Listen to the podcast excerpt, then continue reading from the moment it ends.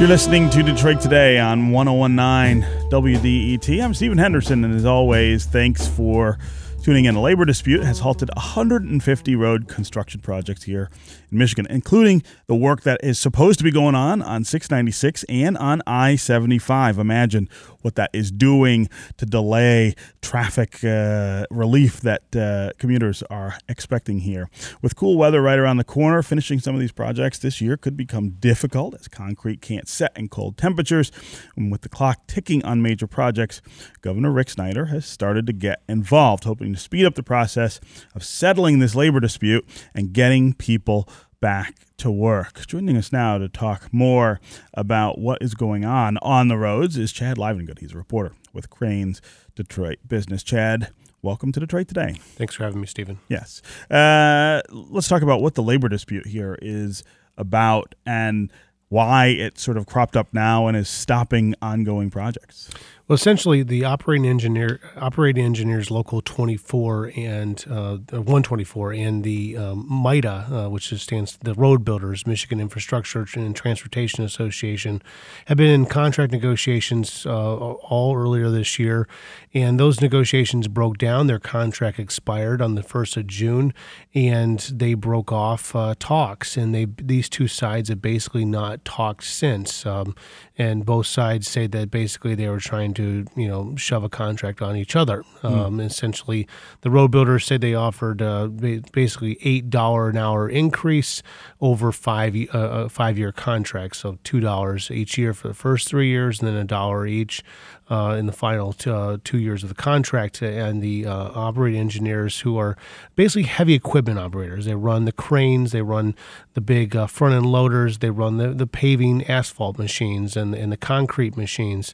Uh, they do most of the work uh, mm-hmm. when it comes to essentially building roads. Um, they um, they held out. Uh, there was a lot of uh, some back and forth tactics all summer long. Uh, the uh, road construction companies ac- accused the union of essentially encouraging their members to to leave certain companies and go work for other companies, um, and and that was causing Uh, labor shortages in the height of the road construction season, and at the same time, um, there's already a shortage uh, in in workers. They yeah. said they said the union was holding up apprentices; they needed apprentices to fill. Uh, so there was a lot of back and forth here, and essentially the, the labor union, or the, excuse me, the, the contractors that voted to to uh, start a lockout uh, and lock these uh, workers out uh, right after Labor Day. And now we're two weeks into this, and at this point, there's no no uh, you know uh, foreseeable Um, conclusion to this, and and we just burned through two good weeks in September with you know pretty good weather for, mm-hmm. for building roads. Yeah, uh, how critical is this to projects like six ninety-six and uh, I seventy-five, given the coming weather and given the critical sort of nature of those roads to lots and lots of commutes? Right here yeah, if if you um, if you are trying to drive westbound on six ninety-six, uh, it is it is difficult mm-hmm. to, and so you can't do it right now. So you have to take uh, eleven mile or eight mile or ten mile or twelve mile, um, and and those roads aren't exactly all all that great to drive mm-hmm. on. Mm-hmm. So um, it is is definitely snarled traffic, and and it's definitely this is definitely going to have an effect. I mean, that six ninety-six project was already a couple of weeks behind based on their on their stated schedule. So uh, th- that their schedule was to get done basically by Thanksgiving. So now we're pushing into December, and yeah, it gets tougher and tougher to to do. And you have uh, you have these projects. You have you have con- you know concrete open and roads that are open. I, I was just driving down six ninety-six, the section that, that is open yesterday, and there's this open seam, and you, you got to think about you know eventually that, that has to be filled um, mm-hmm. because the water gets in there and, and the elements get in there, and that could actually damage the road. So there's So there's a there's a time element here that is critical, and uh, at the same time, there's there's there's no shortage of work still to be done. And some contractors try to go out and hire non-union workers, or they try to find them from out of state. But there's a shortage everywhere um, in in these kind of uh, positions. So you know these aren't these are highly, highly trained people to operate a crane or or a front end loader. So that's yeah. not exactly something you can just fill off the street. Right. Right. Um, how long do we think this is going to last? Uh, it's hard to tell. I mean, the governor's trying to get involved, but, um, you know, Uh, you know, not to besmirch the governor. He's a lame duck governor. He's he's doesn't have a ton of power here, uh, and I don't I don't find any Democrats uh, telling the union they need to get back in the game. Um, and so you know, it, it, there's not a lot of political motivation, it seems. Um, and the you know, both sides are really dug in here. Hmm. Uh, this is Detroit Today on one oh one point nine W D E T. Uh, I'm Stephen Henderson, and my guest is Chad Livengood, a reporter with Crain's Detroit Business. We are talking about the labor dispute that has halted a lot of construction projects, road construction projects around the state, especially uh, of interest to us here in Southeast Michigan. That means there's no work going on on six ninety-six right now, where uh, the westbound um, uh, lanes had been under construction uh, for Uh, for some time. Uh, it also means no construction going on on I seventy-five with the cool weather right around the corner. What does this mean for the condition of the roads uh, in this coming winter and, of course, next spring when things thaw? Again, if you want to join the conversation, give us a call. Have you noticed uh, this kind of uh, the, the, the disruption of this work?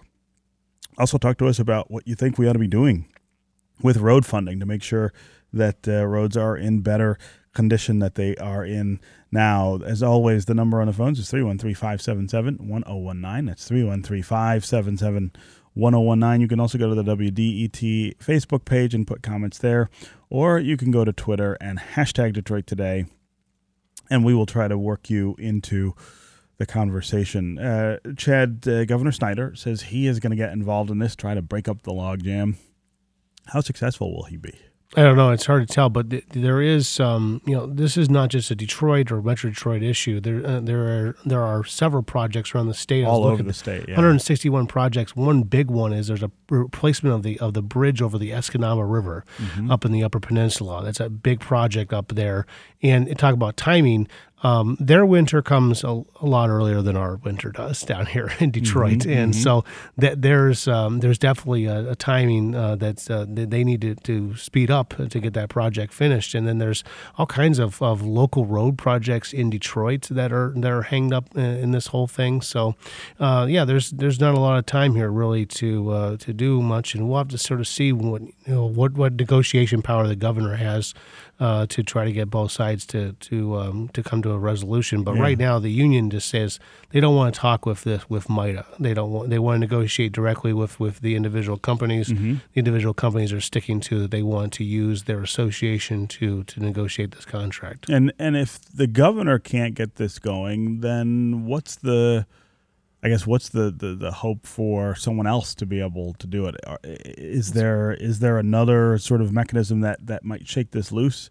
You, you could possibly see a. Uh, potential someone takes someone to court here mm-hmm. and tries to force negotiations. Uh, that would seem like it would get pretty darn messy pretty quickly. So, mm-hmm. uh, or challenge the legality of the law of the labor lockout. That's mm-hmm. what the governor is kind of looking at and asking the attorney general to review and see whether the, these uh, this lockout is, is in fact legal in the way it's been um, been executed, because these workers are not getting paid, and and they and according to, to MITA, the workers can't file for unemployment during this lockout. Mm-hmm. So this mm-hmm. is not a strike. This is not um, this is not a layoff. Uh, this is simply they are um, locked out from the uh, from from the job site under under federal labor law. Yeah. Uh, again, three one three, five seven seven, one oh one nine is the number on the phones. You can also go to the W D E T Facebook page, put comments there, or go to Twitter and hashtag Detroit Today. We will try to work you into the conversation. Let's go to Daniel in Detroit. Daniel, welcome to Detroit Today. Hey, thanks for having me on again. Mm-hmm. Every time, every time you guys talk about roads, I try to call in and ask this question. Uh, okay. There, there's a stretch of road. Uh, I seventy-five south of the ninety-four. Ah, uh, yes. Uh, Daniel, now, German, now I recognize you.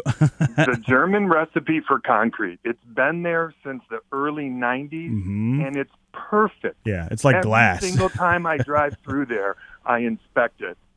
There hasn't been a repair. There hasn't been a crack, not a pothole, nothing. Why are we use? Why aren't we using that recipe on all of our roads? Daniel, I again, I, I, I totally recognize uh, you from your question. I know that you call and, and remind me of this each time, and of course now when I'm driving that stretch of road, I'm thinking the same thing. This is uh, really nice, and it's in really great shape. And why aren't we using that recipe everywhere else? I think I know the answer, though, and it's it's got to do with money. I mean, it's very expensive to build a road that way, and if we were to try to do that statewide, we would need a different way to raise money for the roads. Is that right, Chad Livengood? Yeah, and that, that's, that's the main thing it comes down to. And there is some pressure from the legislature to do more Um, uh, of these advanced technologies uh, that, that might be more expensive up front, but it's it's a balancing act. That the legislature says they want it, and then they and then they don't want to pay for it uh, mm-hmm. uh, or in, in full. So and and put it where it needs to be in these heavily trafficked uh, interstates and and some of our mile roads uh, could certainly use it. I mean, just look at some of the. Um, there's there's something called um, uh, concrete cancer out there that basically is that's what this was referred to by some of the contractors uh, for some of these suburban uh, mile roads uh, that were built in the seventies and eighties uh, that uh, that just intentionally been just kind of crumbling at the seams uh, for years, and mm-hmm. they. You know, pop, p- patch them up with with uh, asphalt, and, and that just makes it worse. Uh, and so that, that's that's definitely um, a discussion point out there that never goes away. Yeah, yeah. Uh, again, uh, thanks very much for the call there, Daniel, and keep calling in and reminding us of that. Maybe uh, it'll have some effect at some point on uh, the people who are in charge of these decisions, and uh, we'll get to a place where we can have more of that road around the state. Uh, I want to switch gears here, Chad, for a bit and talk about another headline that we saw recently. The Crowne Plaza Hotel chain has decided to pull a project that was planned here in Detroit. Crowne Plaza, of course, owns the old Pontchartrain uh, Hotel uh, in downtown Detroit. Tell us what's going on here. So the, the owners, uh, this is a, a, the the hotel is owned by a, a European and and uh, Mexican uh, ownership investment group. They bought the hotel out of bankruptcy. They opened it um, back in July, uh, July seventeenth, twenty thirteen, the day before Detroit filed for bankruptcy. And now they wanted to build a second tower, twenty-eight stories tall, five hundred rooms, um, to be right adjacent to the existing hotel. This was actually envisioned in the early sixties when they when they first developed this hotel. City Council has now twice rejected it. They've been holding up the the, um, pro- the project for nine months uh, mm-hmm. since it was submitted. Um, they've rejected it over a bunch of different reasons. Um, uh, uh, three-year-old complaints of a bed bug issue in the hotel mm. that uh, they've certified as not uh, not there currently. Um, they've they've complained about the treatment of workers. They've complained about the Yelp reviews, um, uh, and then last week. They actually just came out and said it. Uh, um, uh, Raquel uh, Castaneda-Lopez uh, came out and said, why haven't you not signed a neutrality agreement with the union to, to unionize the hospitality workers? Mm-hmm. Uh, Janae Ayers, the uh, city councilwoman, she used to work at um, Unite Here Local twenty-four um, and was involved in trying to organize a union there back in two thousand fourteen before she joined City Council. And and it, the union vote there failed um, by a wide margin. And and so there's been some pressure on to try to get the hotel owners to essentially agree to stand pat and be neutral on a union organizing there. They refused to do that. And uh, City Council members seems to really mostly most of their vote seems to be about about this union. They've they brought up a lot, a lot of different reasons, the customer service and such. Mm-hmm. Um, but but this this union thing seems to be really what's driving it. And so they've decided to pull their investment. We're talking about a one hundred sixty-four million dollars hotel. Um, and they were not going to ask for a single tax break, right. um, which is kind of remarkable in the in, in this era right now downtown. Sure. Um, and and what they are also trying to sort of um, do, do two things that we, we seem to want. Uh, we we just got told by the N C double A that we don't have enough hotel rooms, uh, hotels over four hundred rooms. Mm-hmm. We have a lot of bo- nice boutique hotels in the two hundred room range, but not enough over four hundred. So that was one checkbox. And the other thing is we've we've continued to talk about how we want more f- outside investment in Detroit. We don't we want, don't want to be reliant upon the same three or four billionaires um, uh, to to finance the revitalization. Here's you know, foreign investment in Detroit, um, uh, a hotel operator who took a chance on a, uh, on a hotel, you know, when they bought it in two thousand twelve, it, you know, wasn't exactly like a safe bet. Um, but now they're trying to, you know, put some more money into this hotel and also buy, build a new one. And And they've been, uh, you know, stymied at city council. They decided to basically pull it because they feel like city council members are basically been defaming their business.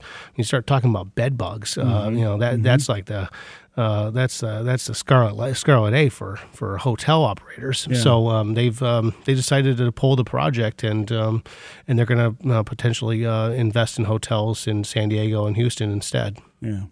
Uh, this is a site that seems to me it, like it confounds Detroit and has for some time. I mean, that's a really important uh, architectural uh, structure there, the, the the old Pontchartrain Hotel.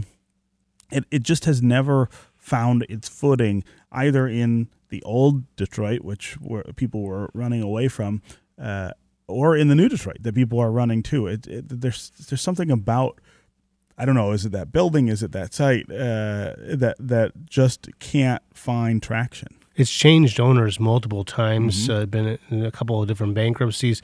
You might recall Charles Keating of the Keating Five sure. w- w- once owned it.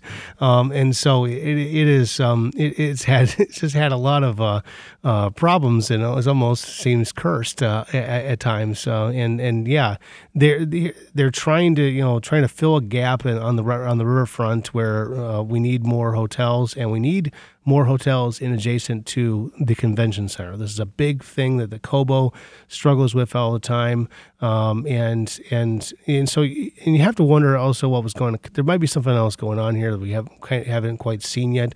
Mayor Mike Duggan was sort of uh, conspicuously uh, kind of absent in this whole debate and and decide, and neutral. And uh, his his his um, uh, administration said they were neutral; they wouldn't attest to it um, at, at council meetings. And council members seem to use that as cover in some in some ways, that uh, well, the mayor's not behind it, so I'm not behind it, yeah. um, and um, and so that there was there was an element there. You have to kind of wonder, was there something else going on, and maybe this has something to do with the larger talk about what we do with our riverfront, and right. um, and and with, especially with Joe Louis Arena on the west side of Kobo, uh, that has to get torn down. Conceivably, that is a good spot for a good convention hotel as well. Right. Um, so maybe there's a bigger plan here at, at and to, to basically, you know, reject this one and, huh. and uh, wait for another one. But we haven't quite got a real clear signal from anybody. And um, and it's one of the creditors that has control of that. Uh, Joe Louis site, yes. Is it Sincora? Uh, is uh, Fidgic, um, right. Financial Guarantee Insurance Corporation. They, uh, the, and the uh, insurers who insured uh, the uh, really bad pension bond debt uh, mm-hmm. that the Kilpatrick administration took out, they they got stuck with uh, Joe Louis Arena as their consolation prize uh, mm-hmm. in the, in the uh, bankruptcy uh, negotiations. Yeah. Uh, uh, uh, how much does this have to do with the idea uh, of council trying to stand up to businesses? Uh, there's this narrative that's still sort of going on, a tense narrative in the city about who's in control of what happens and who ought to get what uh, for what they're doing. Is this about the council saying business can't just uh, come in here and push us around? Yeah, there's definitely an element that uh, council members in now in their second term, now free of state control, mm-hmm. um, second term of the of the mayor as well, that they basically want to kind of, you know, reassert a little bit of muscle here and uh, and and not not get run roughshod. Now, the, the interesting element to that is, they reject a hotel project with no tax credits mm-hmm. or, or or tax breaks. And in the next couple of weeks, they're going to be asked to give Ford Motor Company one hundred four million dollars in tax breaks for its train station and rehab and Corktown project. Um, and so they, it depends on basically who is it uh, that's coming uh, and asking. And and that, that's not guaranteed that that's going to happen, but um, uh, the Duggan administration seems to be focused more on trying to get that project through.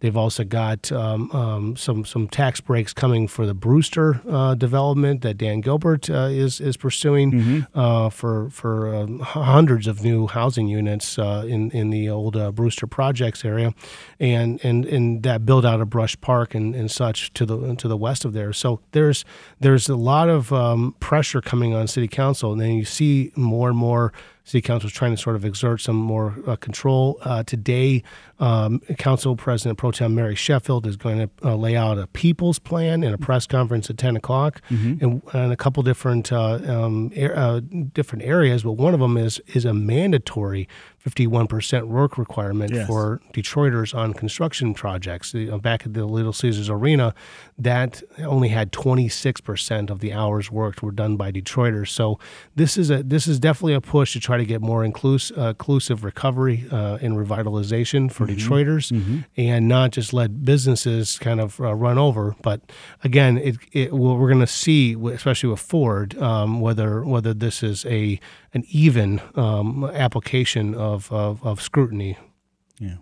Okay, Chad Livengood, reporter with Crain's Detroit Business. Always great to have you here with us on Detroit Today. Thanks for having me, Stephen. Up next, we're going to talk about recent polling that shows Democrats could feel pretty confident heading into the fall campaign and the midterm elections in November. But how much stock should Republicans be putting in it? Matt Marsden, former G O P spokesperson, will be here to talk about it. Stay with us on Detroit Today.